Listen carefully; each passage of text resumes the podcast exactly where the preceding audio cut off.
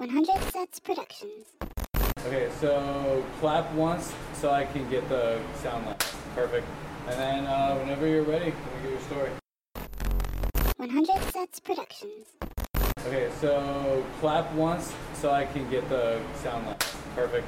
And then uh, whenever you're ready, can we get your story? It was my first guest set on a weekend I got in a Tacoma Comedy Club, and it had been a very long day already. I had been playing softball earlier, may have been some drinking involved, and they offered me a guest set, and I was thinking in my head, like, don't do it.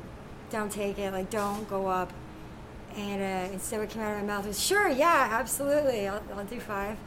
And I got up there on stage, and like, there's just this sea of like heavy women, and I'm just in the worst outfit. They're not getting on board. And I don't want to say just because they were like, you know, middle aged and fat, but it was, was part of it. But I was also like increasingly nervous, and so I started speeding up and speeding up, and I just bombed. The audience didn't just hate me, like the comedians hated me, my boyfriend hated me, the owners hated me. Like I just sat in the back and like I just dropped my head on the table. I just stayed like that until it was time to go. I was like, I'm just not gonna look at anybody. It was, it was really, really bad. Oh man, I am your grandmother. Rush, Mama? Yes, I am your grandmother. Rush, Mama?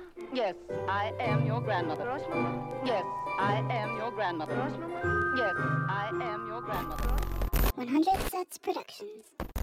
You can watch the video version on YouTube or at unfunnymike.com.